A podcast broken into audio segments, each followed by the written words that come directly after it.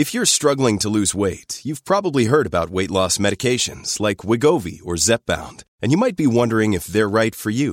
Meet PlushCare, a leading telehealth provider with doctors who are there for you day and night to partner with you in your weight loss journey.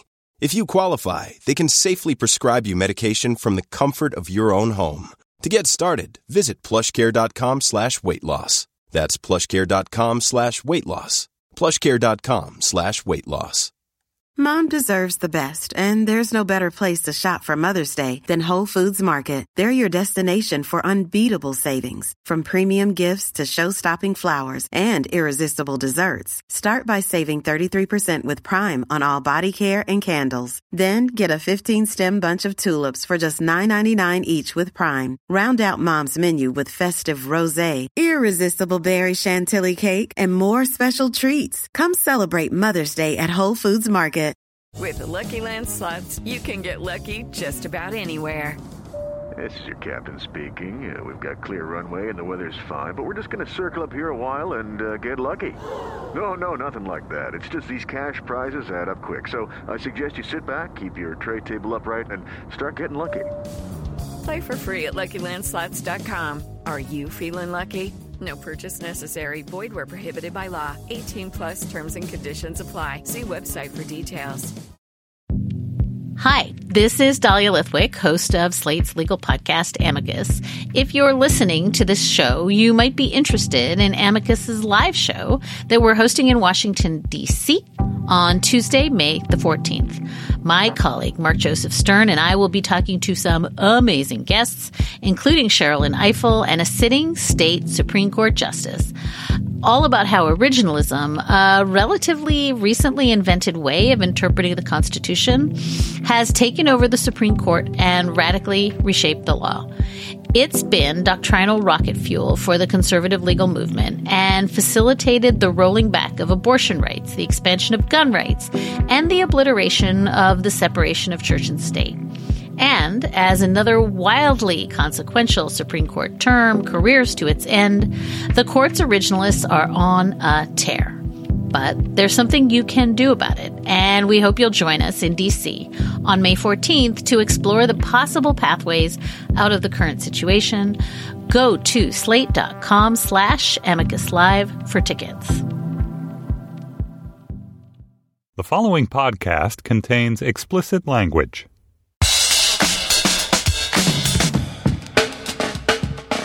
Hi, this is Josh Levin, and this is Slate's Sports Podcast Hang Up and Listen for the week of August 4th, 2014. On this week's show, we'll talk about Paul George's gruesome leg injury during a USA basketball scrimmage, and whether this is the end of top NBA players competing in the World Championships and the Olympics. Our Slate colleague Emily Bazelon will then join us to assess the appalling reports about rapes at the Air Force Academy and the seemingly unrelenting crisis of sexual assault on campus and in college sports in particular. We'll also be joined by Baseball Prospectus editor in chief Sam Miller to discuss last week's flurry of deadline moves, what the Jon Lester and David Price trades reveal about contemporary deal making. And in our bonus segment for Slate Plus members, we'll look at the start of the NFL preseason and the debut of the 33 yard extra point. Stefan, hold your fire. Joining me in Washington, D.C., it is Stefan Fatsis the author of the books Word Freak and A Few Seconds of Panic, the Friday sports correspondent for NPR's All Things Considered. Hello, Stefan. Hello, Josh. And with us from New York is Mike Pesca, the host of Slate's daily podcast, The Gist, with, With Mike Pesca. Hello, Mike. Will you be my jingleier? Will you be my jingleier? Does that answer your question? I'll be your Yoko Ono. Hey, Stefan, raise your mic up a little bit, buddy. Raise it up. We should. You should have had more sound effects. Kind of did that on its own. Aside from the bonus segment, could we do uh, Hall of Fame game takeaways? Takeaway one: Eli Manning, precision passing. I'm glad we're not doing that. Yeah, let's save that for later. Uh, we have a live show to announce O- October 8th at Galapagos Art Space in Wait, Brooklyn. hold on. I'm writing this down. when is that? What day of the week? Holy October crap. 8th. I think it's a Oh, my Wednesday. God. You've been there before, right, Mike? You've done a show there before. No, I read the Vonnegut book. That's close as I got to that. Oh, I really really? want to go to the Galapagos. You'll have a chance to go The to islands. the Brooklyn version. It's part of New York Super Week. It's an extension of Comic Con. So uh, perhaps Mike Pesca will be dressed up as his favorite Avenger, um, maybe as Howard the Duck. Slate.com slash Hawkeye. Hawkeye. Don't interrupt me in the middle of a URL, man. Sorry, man. That's serious business. Slate.com slash hang up super week. It's $20 ticket, 30% off for Slate Plus members. October 8th, Galapagos, Brooklyn, slate.com slash hang up super week. Uh, hopefully, none of us will get our foot caught in any sort of stage implement. Did you know, Stefan, that a stanchion is something like a post that you use to keep cows upright during milking? I feel like that's what's getting lost during this Paul George story. So you like much is getting lost. you like uh, you Is know usage words. one or usage two? That is that's probably usage too. But you like it when when we note the meanings of words. These, go- to these things are now. important to you. All right, look that up while I note that on Friday night during a pre-World Championships USA basketball scrimmage in Las Vegas, the Indiana Pacers' Paul George flew through the air to contest a shot by James Harden. He crashed into the support underneath the basket, aka the stanchion, aka the cow milking device. George's foot got caught, his right leg snapped. He broke his tibia and fib- fibula. It was similar to what happened to Kevin Ware's leg in the 2013 NCAA tournament. Uh, I managed to avoid seeing the video until Sunday night, at which time I watched it, at which time I made the following sound. Oh! Uh, what sound did you make, Mike? Oh, I made the sound of "Don't let me watch that." I did not see the actual. break. I've I've seen a few of these breaks and nothing. They it doesn't help me at all. So I know not to watch. Stefan? I watched.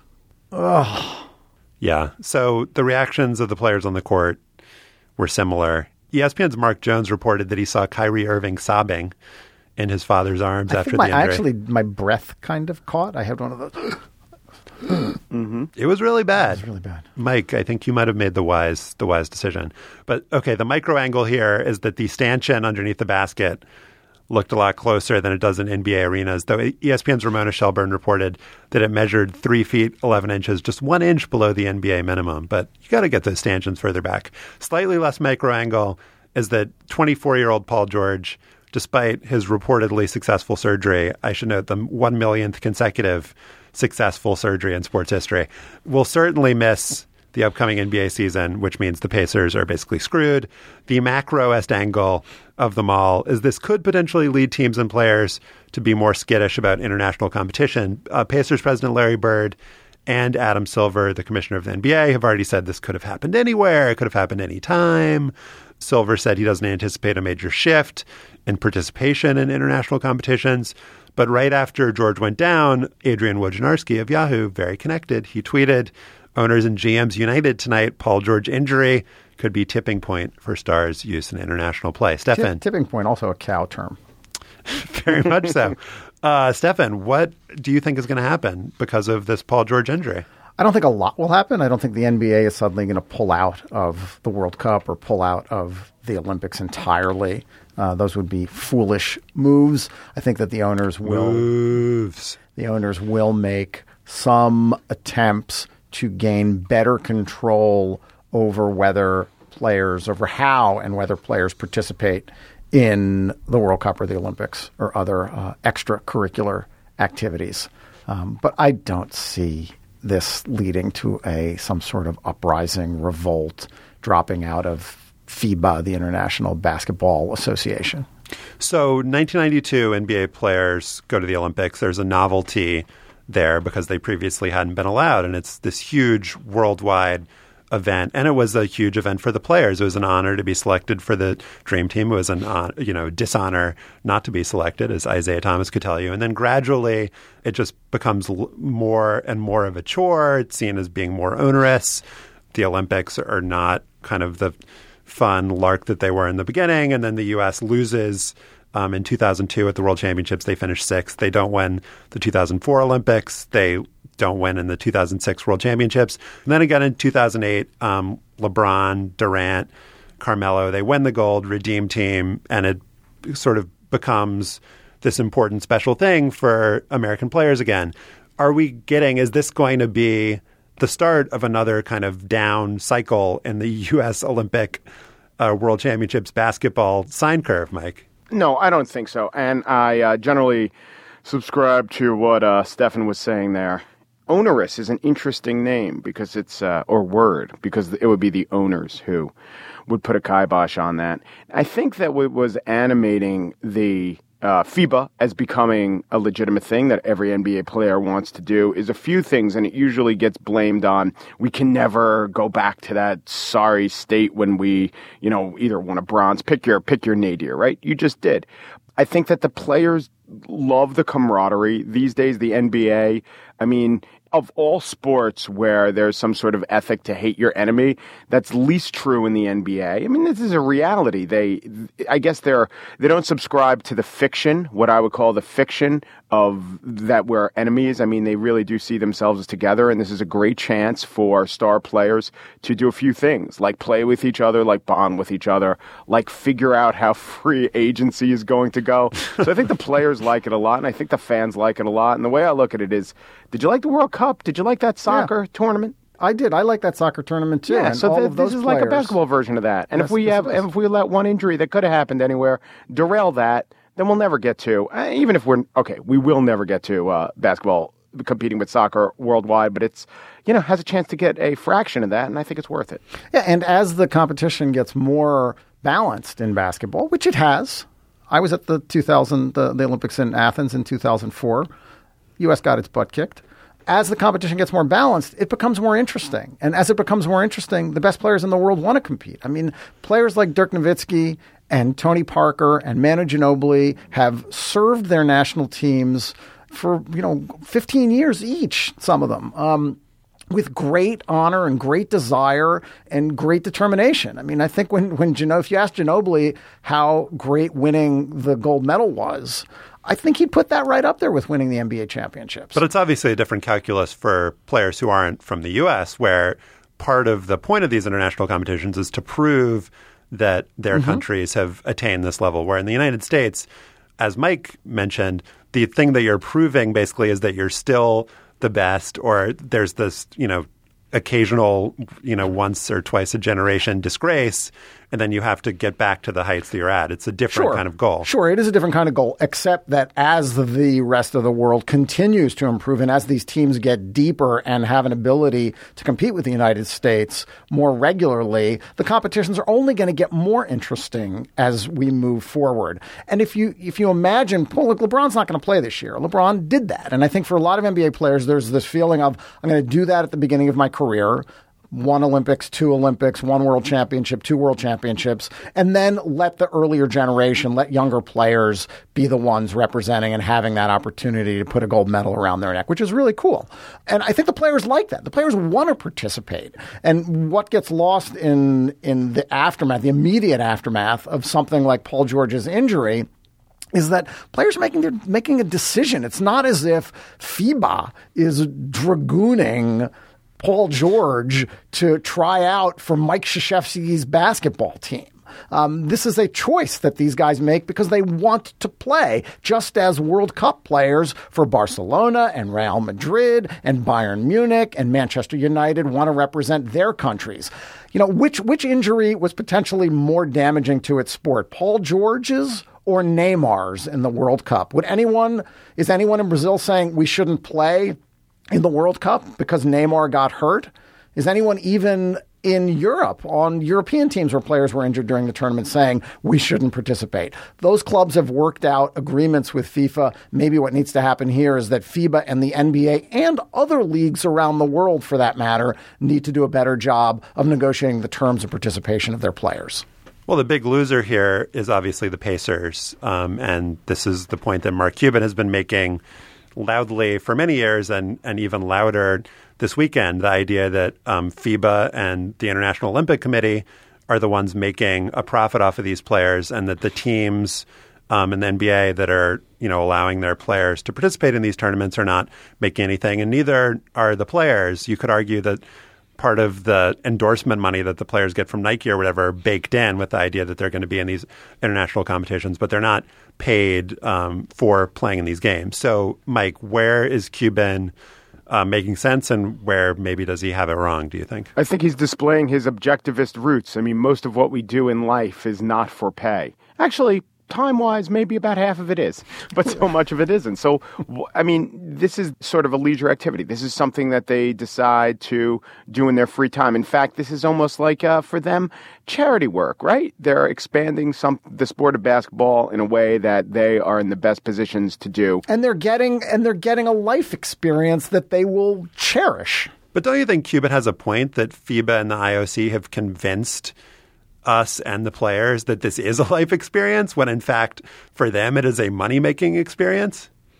It absolutely is one sided. Yes, these sportocrat organizations collect revenue and they do other insidious sportocrat things. But no one has mentioned that they do distribute millions of dollars in revenue to national basketball federations and federations in other sports. Maybe not as much as they could or should. Maybe too much goes to line pockets of these minor sportocrats in small countries. It does.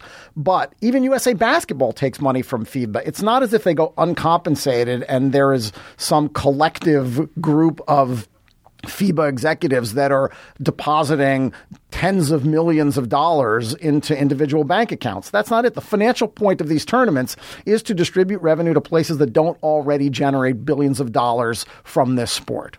And who is Mark Cuban to complain on behalf of the players? If the players aren't complaining and it is of their free will and accord, then who has a problem with it?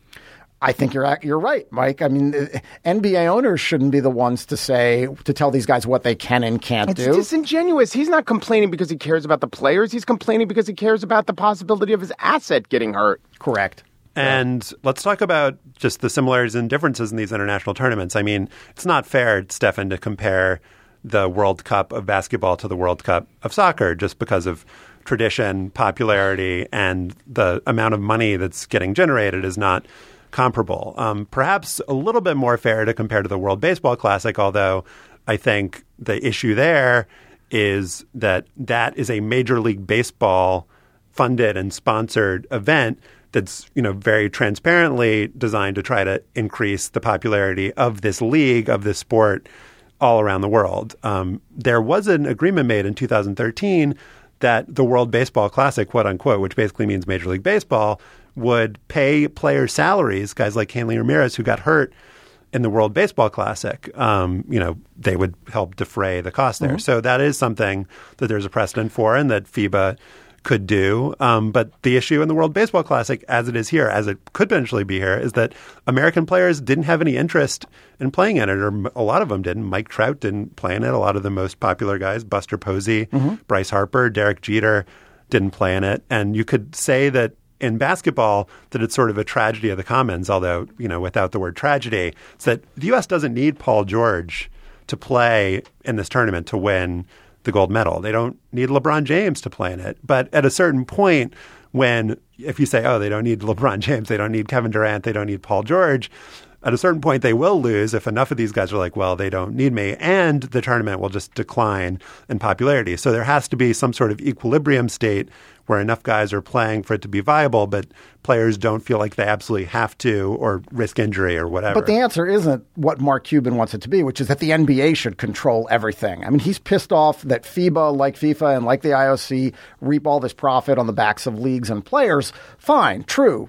But what does the NBA controlling the profits have anything to do with players not getting injured, jeopardizing clubs' investments and performance during the NBA season? It's really just, yeah, I feel terrible about Paul George. If he's going to get hurt, though, at least let's make the money off of his participation in this tournament. And that to me is complete bullshit. And it also is so Americans America centric. I mean, there is something called the Euro League, which is a rather successful group of teams based in Europe, pretty big league. It does and would continue to supply more players to any world tournament than the NBA would. Maybe not as high profile, but in terms of aggregate numbers, more players. Why shouldn't they run the world tournament and keep the revenue? Wouldn't the NBA be better as a basketball ambassador as opposed to a basketball superpower? You know, if it joined with all the other leagues in the world and organized better to run an international tournament. Oh, wait, that's what they already do. That's what FIBA does. All the leagues do agree and join in with FIBA to run this tournament. Maybe what they need to do is to negotiate better terms or stricter terms or terms that are more palatable to the NBA and then the EuroLeague. I would also like to say that if the injury weren't something that looks so gruesome, we'd probably be having only 30% of this argument. Correct. but it was so gruesome. It was so so gruesome. All right, a quick word about our membership program, Slate Plus.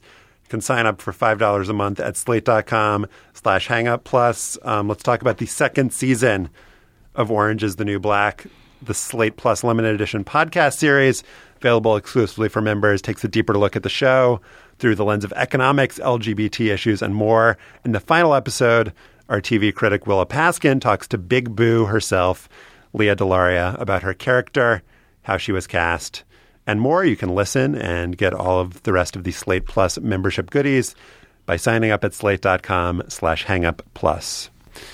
A report by Tom Roeder of the Colorado Springs Gazette has revealed that athletes at the U.S. Air Force Academy, and now I'm quoting from Roeder's story, flouted the sacred honor code by committing sexual assaults, taking drugs, cheating, and engaging in other misconduct at wild parties, while the Service Academy focused on winning bowl games and attracting money from alumni and private sources. Uh, the most disturbing allegation in the story is that in December 2011, during a party in the woods after the Air Force football team beat Colorado State, four or five young women drank from a bottle of rum that was laced with a date rape drug, and an unknown number of sexual assaults subsequently took place. As a result of that and other incidents, the Air Force Office of Special Investigations looked into 32 cadets. 17 eventually left the Air Force, either after getting kicked out or leaving of their own volition. We are now joined uh, to talk about this by our Slate colleague, Emily Bazelon, who writes about jurisprudential matters and is featured each week on the Political Gabfest. Hello, Emily. Hey, it is such an honor to be here. I've become a big fan of this show as my sports addict children have started listening to it. Well, unfortunately, Emily, uh, we are not going to be discussing a fun story this week. And doubly unfortunately, you've had a lot of these types of stories to cover. Um, and this one is kind of at the intersection of the worst of military uh, sexual assault culture, sports sexual assault culture, higher education. So, given your experience covering these sorts of cases, does this Air Force situation strike you as sadly typical, or is it particularly shocking, somewhere in between? Both. I think it reflects the broader cultural problems that both the military and some college athletic programs, particularly football programs, have had with sexual assault. And I'm interested in hearing what you guys think about whether there's a kind of underlying misogyny going on here, or exactly how we explain the the way in which these cases frequently erupt in these settings. But I also think, I mean, these are pretty extreme allegations. I would like to think that this is not what is happening routinely at lots of schools across the country. Well, I would posit that since there is a uh, rape problem on campus, and since the universities have shown some unwillingness and some fecklessness and a lot of incompetence in dealing with the problem, you're not going to get a better set of actions when it comes to male athletes who are, you know, coddled more and uh, protected more than just regular male undergraduate students. Yeah, I mean, I think that's true. I also think it's a problem. I mean, you could argue that athletic programs, because they are really looking after these students and taking so much care and so much expense with them, would be particularly concerned that they behave well. And yet, obviously, we don't see that. We see a lot of license.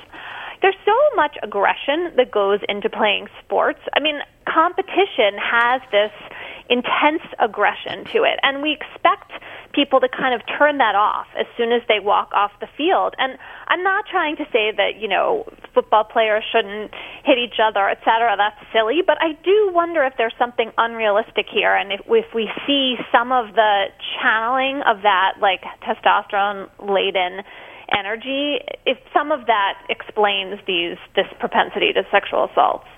I would argue that it's not so much that, and it's more the coddling aspect. It's the idea that you can get away with doing things that other students or other just human beings could not get away with because you have this exalted status in life or on campus. I think that athletes are aware that the things that they do on the field um, in terms of aggressive play are not that you don't do that sort of stuff off the field. But I think there is the idea that off-field behavior of a different sort, whether it's being, you know, sexually aggressive, whether it's, you know, getting away with things in the classroom, feeling like professors are going to give you an A if you don't show up in class. These are things that, you know, start in high school and they, they go on in college. And it seems like to get back to the specifics of the Air Force case, it does seem like there was permissiveness in terms of the kinds of recruits that were let into the school, that football players were, you know, allowed to be of a slightly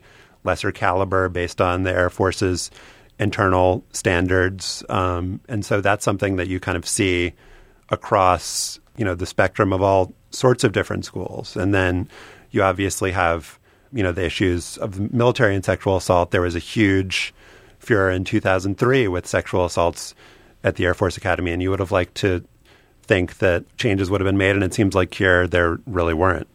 Yeah, I mean, I think what you're saying makes a lot of sense. I also think it's important that when you read about these individual cases, you often hear about victims being shut down, either, you know, because they don't feel like the cops believe them or they're terrified of how angry the whole campus is going to get with them if they come out and denounce a guy, or sometimes the athletic programs come in and pay them off, um, or the players pay them off if they threaten to bring lawsuits. And I think that, unfortunately, is really a part of all of this. There's a way in which women and drinking and drugs and maybe cheating too are like perks sometimes of being a really successful college athlete and you know when you when you say it that way it seems reprehensible and yet it's clearly a thread here yeah you, you talk about the sort of cultural permissiveness that allows athletes to get away with stuff but it's also the, the institution itself it's how universities educate or don't educate athletes about sexual assault, about violence off the field, about proper behavior.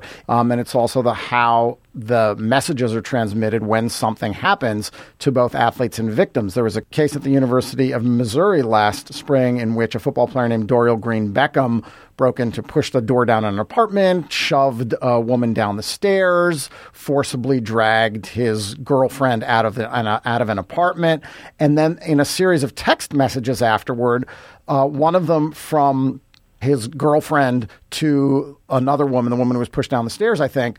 She says, The coaches talked to me and explained to me how serious this is, and there's no time to waste at this point, referring to the fact that if Green Beckham got kicked out of Missouri, he might not be able to, he, he would be jeopardizing his draft status for the NFL. So the culture is protect the athlete. And Emily, the broader question of how these cases are adjudicated, I think bears discussing too. Does it give more benefit of the doubt to the player, the perpetrator of a possible sexual assault, than a criminal investigation would? Well, so there's two parallel tracks here, um, and I think this gets confused a lot if there's a sexual assault, you can always, and you're, you think you're a victim, you can always go to the police and report it. At colleges and universities, there is a parallel track where the schools have an obligation to independently investigate, apart from what the police do under the federal law Title IX, which um, is supposed to protect broadly against sex discrimination. In the last few years, the Department of Education has made it clear to schools like you really need to take this responsibility seriously. You need to have judicatory processes like a disciplinary committee set up, and and you need to be using actually a, a standard of evidence, preponderance of the evidence that's more um, conducive to victims, right? So instead of beyond a reasonable doubt, you're going to preponderance is really just like 51%. And so there's been a kind of pushback on the part of men's rights advocates who think that men are being unfairly found guilty based on this standard. And arguably, because of that standard, the system in colleges is more protective of victims than the criminal justice system. I think we don't really know whether that's true. There's a total, almost complete lack of data about how these adjudicatory systems are playing out, which I find really frustrating because there are lots of anecdotal claims on all sides, and it's hard to know exactly, you know, how many claims are being brought, how many people are being found responsible, that's the word that gets used instead of guilty, and what the punishments are. But there is one striking piece of data from a national survey that Senator Claire McCaskill um, had the schools fill out, and that is that one fifth of schools turn over the responsibility for investigating reports of sexual assault to athletic departments if there's an athlete involved. And that just seems like such an obvious glaring error in all of this. You know, there's that quote about when it's in people's self interest to do nothing, they'll so often do nothing. And I th- kind of think that's what's going on in the colleges. I mean, you read these stories about rapes that uh, don't even have anything to do with athletics, although in the Hobart one, which was a New York Times uh, cover story, it actually was a football player. But the panel who heard the rape charges included an assistant professor, uh, someone in the HR department, and the woman who ran the bookstore because she showed she showed an interest in that.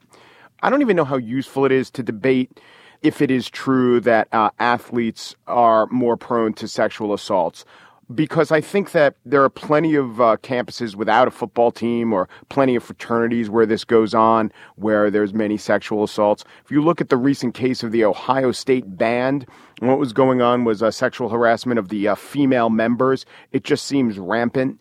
You know, one of my theories is that the reason that we think that it's so prevalent among athletes is that there's the national media covers all of these teams, but they don't cover anyone else on campus. So if athletes are guilty of sexual assaults at the exact same rates as any other group of students, one group, the athletes, will make national news, and the other groups might not even make campus news. I mean, I think that's a totally fair point. I guess I would say that. Um, it is striking when you look back over the years, and Jessica Luther has done this at Power Forward, of the list of infractions that have gotten media coverage and the lack of consequences for the athletes. So I think that's one reason there's like particular outrage about, you know, football players and athletes in general. Mean, the other thing in my sort of wishful thinking moment is that go back to the idea that these athletes have this special role on campus. They get lots of resources devoted to them. Could the schools appeal to them to be role models, models and leaders in this? I mean, maybe I'm just being fanciful here, but these are guys, they have sisters, they have moms. Some of them care about how women are treated. And is there a way in which their, you know, their closeness as a team unit could actually like be used in favor of real reform here?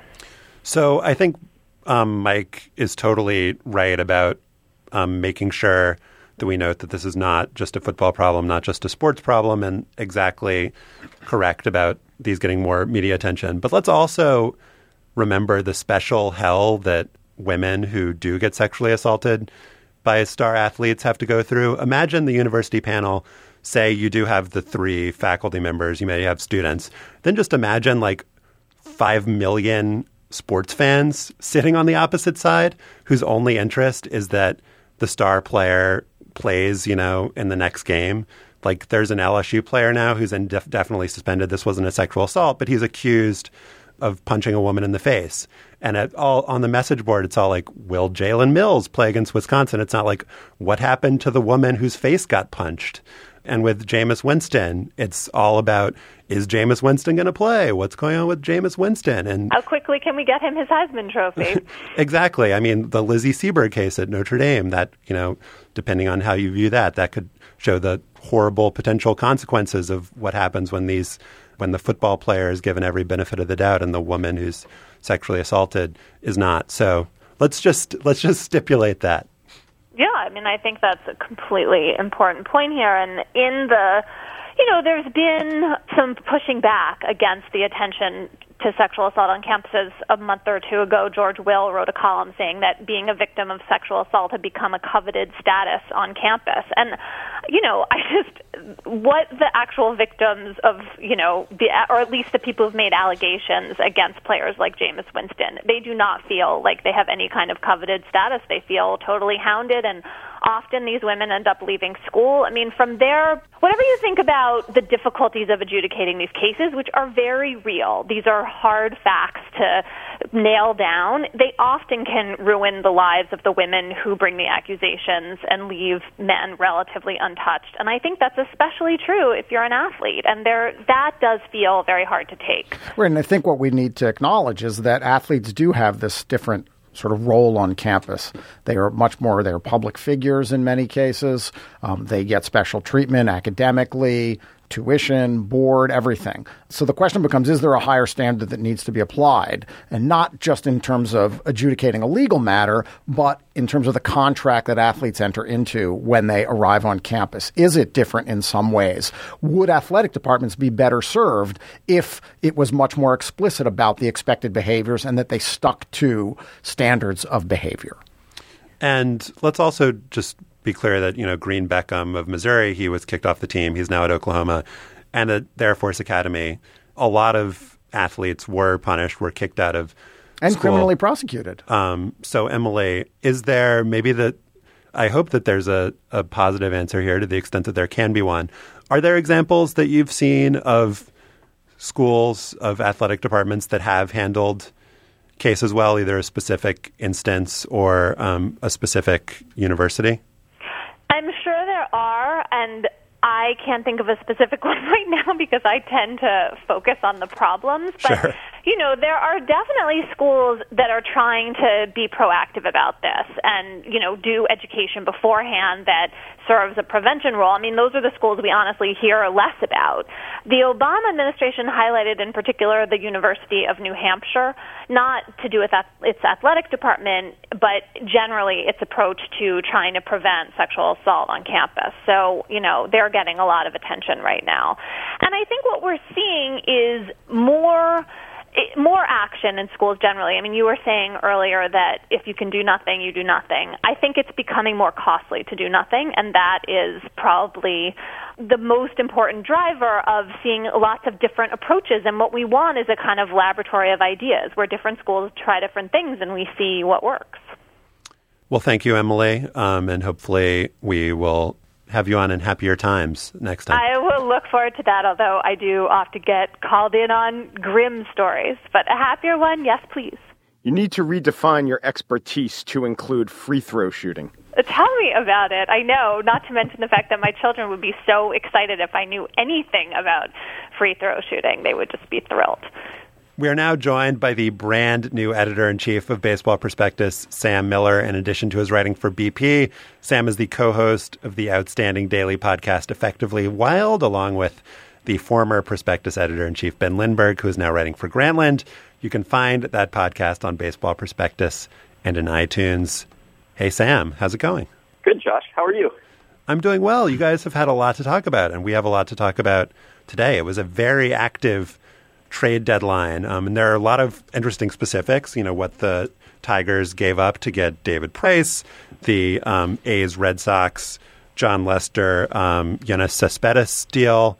But the bigger picture here is that, and you guys have talked about this, not a lot of prospects going back and forth. The kind of terms of these trades are not um, what we might have expected at deadlines past. So, what is going on in baseball where teams don't want prospects anymore, and you have the A's and Red Sox just trading like two pretty well established veteran players?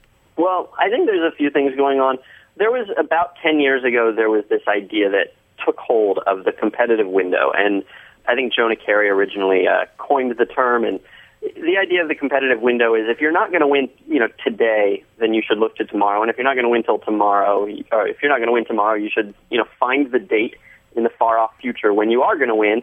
And you should sort of pool all your resources to that. And, and that makes sense. There was a lot of research that found that adding a win or adding even 10 wins to a bad team does nothing to change your revenue.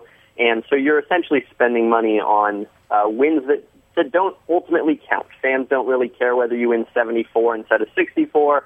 And it hurts you in some other ways, like, you know, costs you a higher draft pick and um, you know, costs you the opportunity to cash in some of your better players for prospects. And cost so you more idea- money, period, in terms of and payroll. cost you more money. Exactly right. Although strangely, it's weird because the the more I talk to teams, the more it seems that they are operating on one year budgets for the most part. That they don't just take that money and save it and spend it three years later. Like the GMs are really fighting for every dollar they can get right now from their owners because they know that their owners might decide to get cheap in three years anyway. So there's a way that you ought to be able to just take that money and invest it in gold or something like that, and then three years from now have all that money, and that doesn't really happen. But otherwise, yeah, you're right. It costs you money. It costs you all sorts of things. And so this idea was that you basically should just funnel everything into that date in the future when you think you're going to be good.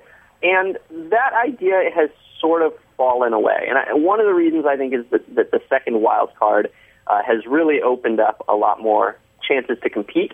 We're seeing a lot more teams that were projected to be fourth place teams playing meaningful games in September.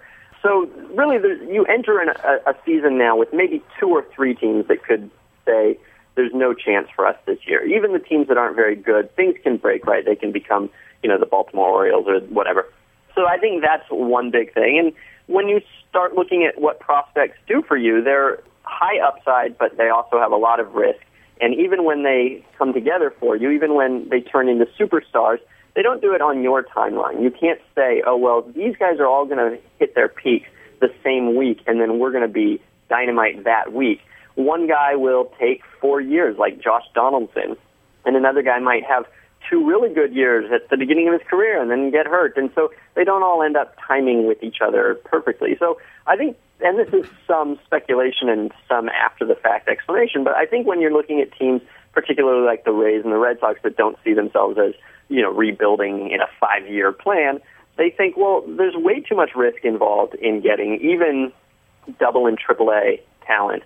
Uh, and so we just want the guys who are going to be able to step in right now, and we know more or less what they're going to do while still giving us some cost certainty. Sam, this doesn't really apply at the margins, though. When it comes to the Yankees and the Dodgers and the perpetually high revenue teams, they don't have those kinds of concerns. And similarly, at the bottom, Houston is in one of those long rebuilding phases um, where they are sort of banking on 2017 or 2018 for success. So we're really talking about that vast middle in baseball, and it is a much vaster middle than it was 20 years ago, where you do legitimately have the ability with if you go for it and not not worry so much about developing your farm system that you do have a chance to make the playoffs. Yeah, you do. I I think that um, even with the Dodgers and the Yankees, by the way, I mean they they also want to have good farm systems. It's just harder for them to incorporate those guys. But I mean the Dodgers have talked a lot about how they have invested heavily in their international scouting and their international uh, signings, and so prospects over the last ten years have just become such a a sexy part of the game. It's, I mean, you almost get the feeling a lot of times that teams would rather have a good farm system than a pretty good major league system, or you did get that impression, and you got that impression from fans too. It was like the the Baseball America organizational rankings were almost as Im- important to a lot of fans as the standings. I just think that that has somewhat faded away as teams have just sort of recalibrated their risk. I think also we're overstating it to some degree. The fact is that this year the, the main sellers were the Rays and the Red Sox, and those are not usually the teams that are going to be selling. Normally, you're talking about you know the Rockies or the you know Diamondbacks or whatever teams like that who you know are still probably operating on the idea that they need to keep their farm system going and they can't overspend on anything. But the Rays and the Red Sox are different. They want to be championship contenders on opening day next year. I think there's a couple things going on. I think maybe a few years ago, the idea that you were talking about, it was seen that you could do it with precision. You know, you could do it with a water dropper. And now maybe a GM should look at balancing his team in an era of fat and an era of lean, like water in a pan. There's only so much you could do to get it to slosh one way or another. Let's take the A's, right? So they have a good deal with Cespedes. He's signed for relatively small amount of money next year, but they trade him. They trade him for this year and next, and I think they hurt themselves in the outfield because even though you can make the case that all, that the tandems, that the platoons that are going to replace him, like a Gomes Fuld platoon, I guess you could you know, we look at it like, well, Billy Beane's a genius, so we'll um, do a little 20% inflation on how good those guys are going to be. And, you know, if they match up lefty righty correctly, they won't be much worse than Cespedes, which means they're worse than Cespedes. Like, they'll, they'll need a bat in the outfield or somewhere in the lineup, and they're not going to get it from him. And so I think that what's going on is that teams correctly are saying, let's generally do what we can to win now, and then let's generally uh, define it as a a uh, a year of lean. Like let's the Red Sox are getting totally lauded for their offseason moves. Although, as you pointed out in your podcast recently, the the position the Red Sox are in is supposed to be so wonderful because they have only maybe Dustin Pedroia signed long term, and then they have I think a club option on Clay Buchholz for like thirty seven cents. So they're in this great position because they don't have anyone signed. But as you pointed out, the less sophisticated way to look at that is to say they don't have any players. So like, I don't know. We tend to over value things like uh, prospects and not having payroll Or as cap opposed space in the NBA. cap space as opposed to having a really good player like Cespedes. And if this year is the A's window, next year is going to be the A's window too. Have good players now, I say. Yeah, I I think that the water dropper analogy is is perfect. I mean, I once saw a uh, a report that a front office guy had filed for his team. It was like this 60 page report about how winning teams are built and like the cycle of winning and how you want to have this rhythm of winning.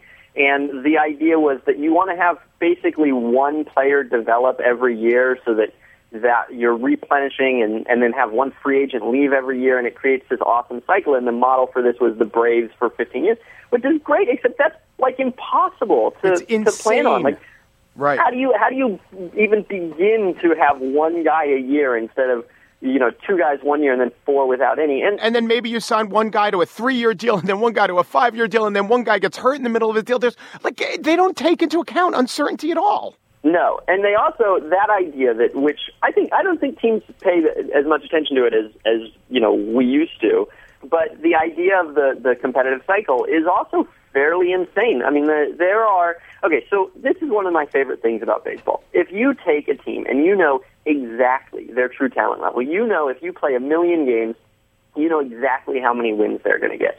Just statistical fluctuation alone will basically account for an eight game swing in either direction every year. So if you know that they're an 83 win team, well, they could win 93 this year and they could win 75 this year. And that's the likely outcomes. I mean, it could be a much bigger swing. And then, of course, you don't actually know their true talent level. So just you add in the, the uncertainty about that. So basically, we're looking at a team that wins 73 games and saying, oh, well, they can't possibly win next year. They better just tear it down and rebuild. And in five years, maybe they'll be good because they had Baseball America's number two farm system as, as somewhere along the line.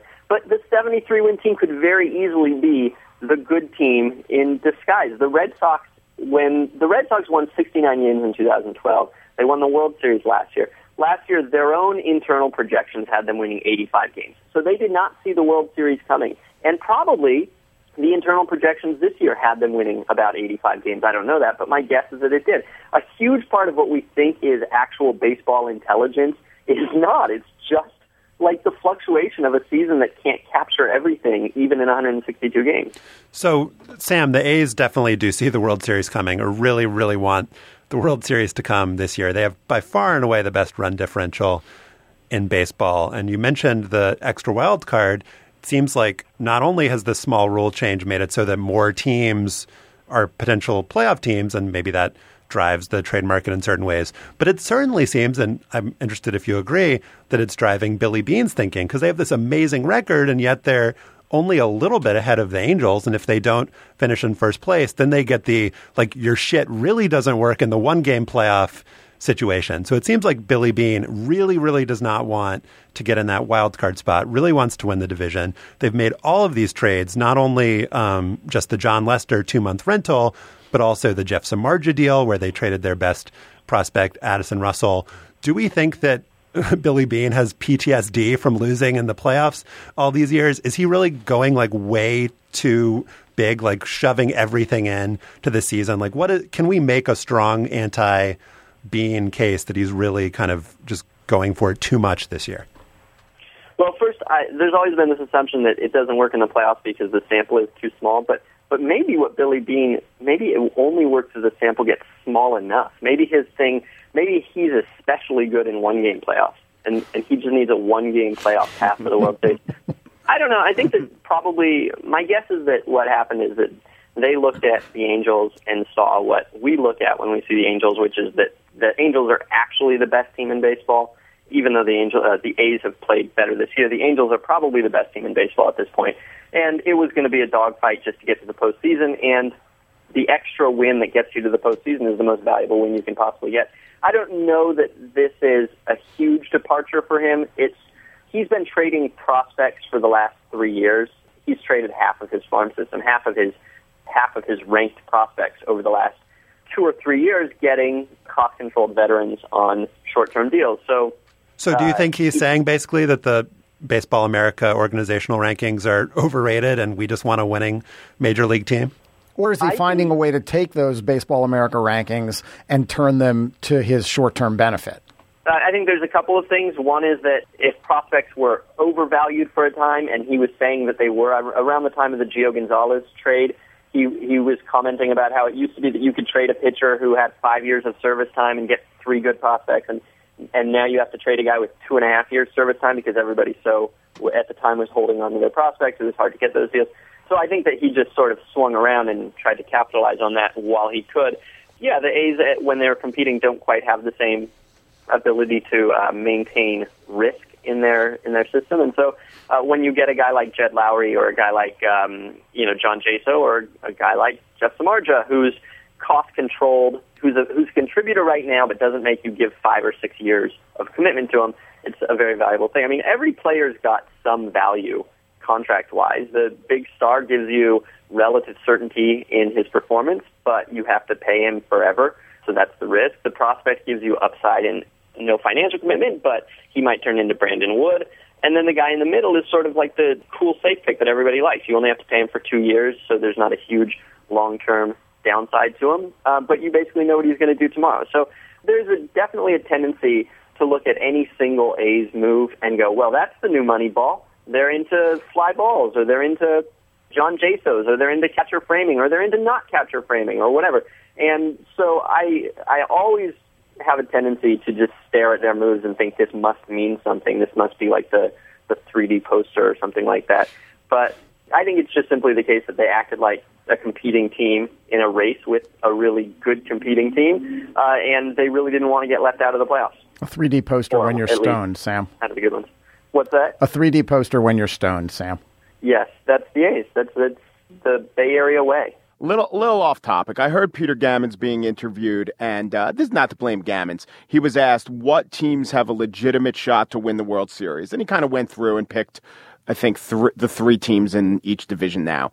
Is he nuts? Like, does he not know how baseball works? And it's not just him; it's everyone. This is the question: What teams have a chance to win? And then he says, ah, "I don't know if Baltimore has enough pitching, right? Or I don't know if Weaver and C.J. Wilson are going to get back on track for the Angels." I mean, once you get to the postseason, forget shit not working. Like, there's so much randomness, but is this just a game that baseball writers have to play to pretend that some really have a much better chance than others? Or do some really do have a much better chance than others?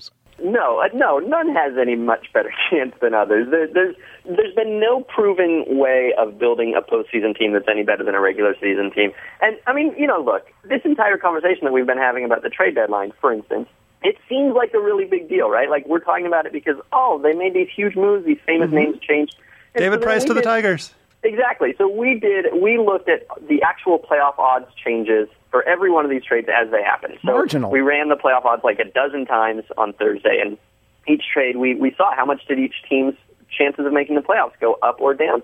And the the truth is that even over the course of 50 games, you, we're talking about like one percent, two percent chances a lot of times. This is this is like talk, death to talk radio, but not much you can do in baseball moves the needle a whole lot, especially over the course of a third of a season, and particularly over the course of a week. So, yeah, I mean, look, it's very, very, very easy to find examples uh, of the not best team winning the World Series, of teams of every construction winning the World Series. The Orioles are plenty good enough to beat any team in baseball over five or seven games. The Phillies are plenty good enough to beat every team in baseball over five or seven games. The Astros could do it. So there's no reason to think that the Orioles are, are really any much less likely than the Tigers or the A's, although I would still take the Tigers and the A's. All right, Sam, um, before you get off into too many elaborate fantasy scenarios involving the Astros, Yeah, take it easy there, Sammy. come on, buddy. Back to earth over here. that 3D poster is, uh, you know, making you lose your mind. But everybody should read Baseball Prospectus, where Sam is the editor in chief, and listen to the Effectively Wild podcast. Sam, thank you very much for being with us. Sure thing. All right, it is now time for After Balls, and Stefan wants to have the honors this week. Kicker, kicker time. So you have to now tune in to Slate Plus. You have to pay to tune in to Slate Plus to hear us talk about kickers. After ball, Ben Agajanian was probably believed to be the first full time kicker only in the National Football League back in the 1940, late 40s and the 50s. Kick for the Giants. Still alive, 94 years old. Agajanians. Had his toes severed in an elevator accident when he was working at a bottling plant as a young man. Kicked sort of Tom Dempsey ish with a special boot. Have you ever interviewed the guy? I have. Yeah, I did. I interviewed him uh, for the book, but uh, for a few seconds of panic. But Did he did not you- make the book. Did he let you look at his foot? It was on the phone, so I couldn't see his foot. Did he use a special shoe phone with like a, a, a Get smart. blunt end? All right, Mike Pesca, what is your Agajanian? I'm just going to throw it out there that there might be some in our audience who would pay not to hear about kickers. I'm just going to throw that out there. That option is available to it you. is. So Derek Jeter hit a, uh home run over the Green Monster. That's what they call the outfield wall in Fenway Park. It was his first home. Yeah, first Really? home run in Fenway since September 2007 against Curt Schilling and his sock and his failed internet company. Actually, more of a video game company, but the company was just a uh, gleam in Curt Schilling's eye as the ball left the yard. And that day in September, he was the first Yankee who was over the age of 40 to hit a home run at Fenway since Enos Slaughter in 1959. Now, I always assumed he or I always associated his Slaughter with the Gas House Gang. I totally forgot that he was traded to the Yankees and spent his career being a guy over 40 hitting home runs over the Green Monster. And if you look at the odds, if you uh, t- we were talking to Sam there, if you look at the odds of making the playoffs, the Yankees most likely will not make the playoffs, and that means Derek Jeter's last game most likely will be at Fenway Park. Last week, as a civilian, I went to a Yankees game, and it was just awesome to hear the Derek Jeter chant. I love that commercial. And in that commercial, in that Nike commercial, with respect as the uh, tagline, there's a couple great moments of Yankee Red Sox uh, interaction, right? Jon Lester tips his cap to Derek Jeter, and then you have the great scene of the guys in the bar looking at each other like, I don't want to do it, but then they tip their cap to Derek Jeter. And what that got me to thinking about was the usefulness of a great rival. The Red Sox need Derek Jeter almost as much as the Yankees need Derek Jeter. Because Derek Jeter, if you look at the great rivals in history, Richard the Lionhearted and Suleiman, or uh, General Lee and General Grant, or a lot of the other Civil War generals, you know, I, I was The Duke thinking of- Boys and Boss Hog. that's right. Well, actually, actually, I don't know if there was so much respect on both sides. But when you have a rival, I'm thinking, you know, Patton and Rommel, the Desert Fox, guys who sort of had this uh, this uh, brotherhood of this is what we do for a living. We are two or you know five or twenty of the people at the pinnacle of our careers. But I think the Civil War analogy is really the best because a lot of those generals went to West Point together or fought in the Mexican American War together. And just like in baseball, you know, Red the Red Sox fans and the Yankee fans are at each other's throat, but players are a lot more fluid and you know they've been playing together and have a kinship like Civil War generals often did for a long time. And when you read, there's a book out called Civil War Generals, Comrades, Peers, and Rivals, and it's just about Civil War generals describing and Civil War notable Civil War people describing other Civil War people. So it gets a little old, but some of the quotes come through and reminded me of what the Red Sox think about Jeter. And the reason that Jeter is so useful to the Red Sox is that it's very useful to have a totem, a totem of what you think that your rival should define himself as.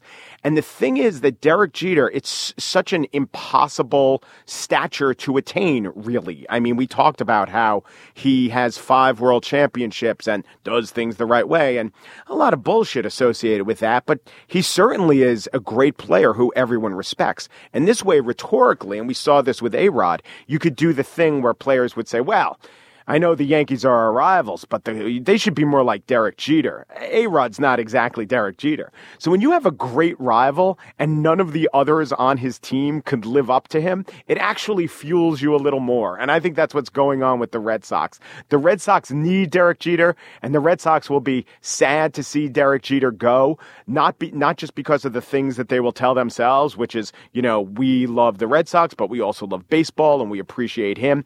It's because that Derek Jeter is a touchstone to slam all other Yankees who do not achieve Jeterdom, which is to say, to slam all other Yankees. Can't believe you made it through the whole thing without saying true Yankee. He's a true Yankee. He, he embodies the pinstripes.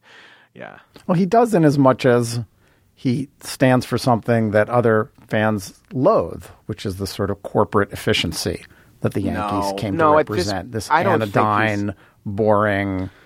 You just ruined Mike's afterball. Yeah, thanks. Yeah, thanks a lot. Ruin After, anything. you after pooped. the after, not- there's after no ball, after after poop. poop there. After crap. After poop there. After bowels. Uh, Stefan, what is your Agajanian?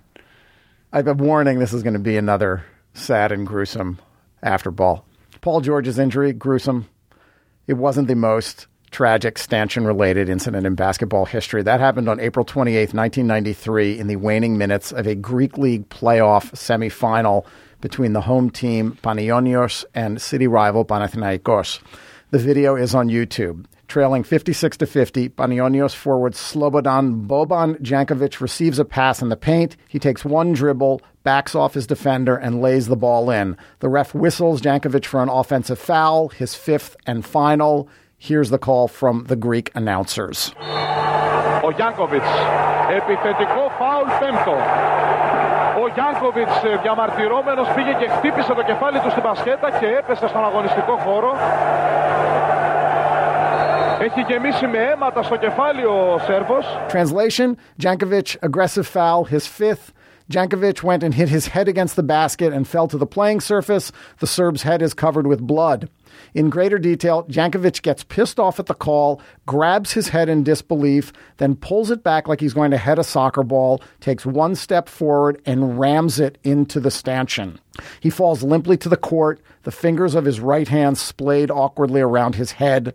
A teammate tries to flip him over, blood gushes. A trainer does flip him over.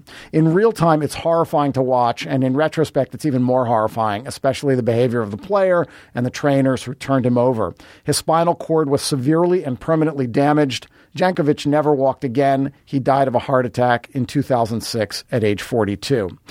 Jankovic had spent most of his career with his hometown team, Red Star Belgrade, in what was then Yugoslavia. In 1992, a former coach lured him to Panionios for what was supposed to be one season. PJ Brown was a teammate. Boban Brown told the New York Times last year didn't have super explosiveness, but he knew how to get to his sweet spots. He had a picture perfect stroke. Boban also was loved by Panionios fans. He didn't speak any Greek, but after the injury, the family decided to stay in Greece. That was in part because of neighborhood support for the neighborhood club. The local government even paid for Boban's funeral. And that's explained in part by the team's history. Panionios was founded in 1890 in what was then known as Zmirni, or Smyrna, Izmir now, in what was then Ottoman Turkey. After the Turkish army routed irredentist Greek forces in 1919, the club was reestablished in the Nea Smyrna neighborhood in Athens. But why was the New York Times writing last year about a 20 year old Greek tragedy? Because Boban had a son, Vlado, who was three when his father was paralyzed. Vlado grew up Greek and he grew to six, seven and a half, 220. He played for Panionios' youth teams. He was called up to the men's team at age 17. Vlado told the Times that he had seen the video of his father's injury only once when he was 11 years old at a TV station that was interviewing his dad. After a breakout 2013 season, Vlado was wooed by bigger clubs, including the powerhouse Panathinaikos, against whom his father headbutted the stanchion. The Times quoted fans saying that that might be considered a betrayal because the club had raised Vlado, but Vlado, now 24, signed with Panathinaikos anyway for much more money. He had a decent first season, got some minutes in the EuroLeague, and was called up to the Greek national team for the first time. The younger Jankovic told the Times that unlike some fans, he doesn't blame the for the call that led to his father's fateful outburst. Quote, I don't blame anyone except my dad, he said. He said his father wouldn't talk much about what had happened. It was something I couldn't get out of him. Vlado said, I brought it up. He said, stupid decision, stupid time. What can I do now? I agreed. There was truth in advertising there. I appreciate that, Yeah, Stefan. the video is really, really, it, you know, the Paul George video was horrifying. This is beyond horrifying. Tune in right now. Tune in. Josh, what's your Agajanian? I'm going to talk about uh, fake violence, thankfully. Um, so at the end of February 1999, Colin Prescott and Andy Elson set a record by staying in a hot air balloon for more than 233 hours. TLC also released its album Fan Mail, which would spawn the number one single No Scrubs a month later. Just trying to, I always like to work in this context. So to get people back into that Our best journalists do that, Josh. I we do. Um, I do. We do. They do. Uh, most important of all, though, in terms of this, this after ball at least, Indiana University and Inside Edition collaborated on a study in February of 1999 that revealed that 50 episodes of the wrestling show WWF Raw viewed in aggregate, featured a total of 1,658 instances in which a character grabbed or pointed to his own crotch. Among the other facts and figures, there are 434 times when people said or displayed a sexually charged slogan. There are 157 obscene gestures, 128 episodes of simulated sex, 47 references to Satanism, which is higher than I would expect, 42 simulated drug use, 21 cases of urination, comma, talking about slash appearing to, 20 cases of appearance of character as prostitute, and one segment that featured people supposedly draining blood from a dead wrestler and drinking it. getting getting a good reaction from that one for that one in the studio. This was at the height of kind of the fears of the influence of wrestling on children.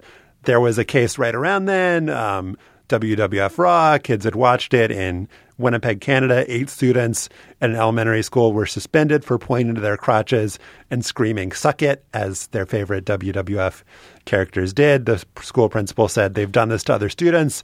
They've done this to staff. I've had it done to me on one occasion. So, what did the McMahons, Linda and Vince, have to say about this? Uh, in a USA Today article about how wrestling was taking us down this precipitous, horrible cultural path, Linda McMahon says, We push the envelope and then we pull back, but we're not killing anyone. We're not maiming anyone. Do we slug each other with steel chairs? Yes. Yes. Do we think it should be copied? I don't advocate Oh, yeah. anyone picking up a chair and slugging anyone. I don't advocate anyone picking up an M- M16 like Arnold Schwarzenegger does in his movies either. Good point, Linda. A cigar aficionado profile of Vince McMahon. He says, Anyone who says we're about violence, I flip them the bird and say, Hello. Violence is about guns, rape, and burglary. You're not going to see Uzis, knives, and guns on our show. Not yet. Cut to. There's always time. Right. Flash forward. Smash cut. So the context of this is that the WWF was in the middle of what are known as the Monday Night Wars. So there was WCW back then. There were these two different promotions. You had the I Vince call them the Monday McMahon- Night Conflicts. We'll call it the Monday. They call it the Monday Night Wars. We'll say the Monday There's no Night violence. The Monday Night Contretemps. Um, so Vince McMahon's WWF, and then you have the Ted Turner WCW, and they have, um, you know, they're competing for ratings on these Monday night shows. The WWF decides to go a little blue. The WCW is like, we're going to bring in some more flashy production values. We've got Hulk Hogan, Ric Flair. We're the WCW. So which one uh, ends up winning? W WCW, their uh, trademarks, their archived video library, sold to Vince McMahon and World Wrestling Federation Entertainment for uh, $3 million in 2001. Probably a little bit more to the story, but I'd like to just think of this as the lesson that we're imparting to our children. Crotch chops, suck it, Satanism, drinking blood. Those are the things that are valued and prized in the American marketplace. And I'm just going to end the afterball right there. We'd love your feedback on what we talked about urination, today. comma. Why urination? Is urination the right word? Uh, micturition? Excretion? Urinating? Just urination. Urination. Seems like an ESPN two branding effort. Ah, you're in the middle of urination. All right, sorry, go ahead. It could also be like a spoon bending special hour. Israeli psychic Uri Geller bends cutlery and then urinates on it. we love your feedback on this and other matters. Uh, you can email us at hangup at slate.com. Wasn't there an Israeli psychic WWF character? I'm sure there was. We'll got, also got their links. They changed they changed the name to WWE, I should note, later because of the World Wildlife Fund. To the stories we discussed at slate.com slash hangup. Subscribe to Hang Up and listen on iTunes. You can find us at itunes.com slash slate podcasts. Goldberg did have a really long undefeated streak, and that helped the WCW popularity. And when you're there, leave us a comment and a rating. Become a fan of Hang Up and Listen on Facebook at facebook.com slash hang up and listen. Sting, another popular WCW wrestler. He's not currently our intern. That is Chris Laskowski. Our producer is Mike Vuolo, one of the more popular Italian Jewish uh, WWE characters. If this were the gist, he'd have a nickname right now during the credits. the lexicographer. Uh, the There was Lex. What, what, what was the what was the Lex guy's name? Lex Luthor. Lex Luthor. There was there was a bad Lex guy. Bad Lex Guy is Ah, our Lex. executive producer, otherwise known as Andy Bowers. Lex Luger. Lex Luger, that's right. Yes, there was a Lex Luger. Right. Remember Zelmo, the Punisher Beaty. And thanks for listening.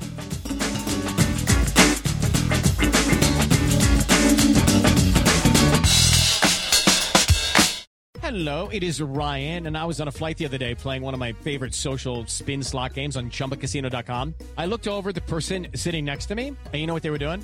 They were also playing Chumba Casino. Coincidence? I think not. Everybody's loving having fun with it. Chumba Casino is home to hundreds of casino-style games that you can play for free anytime, anywhere even at 30,000 feet. So sign up now at ChumbaCasino.com to claim your free welcome bonus. That's ChumbaCasino.com and live the Chumba life. No purchase necessary. VGW. Void were prohibited by law. See terms and conditions. 18 plus.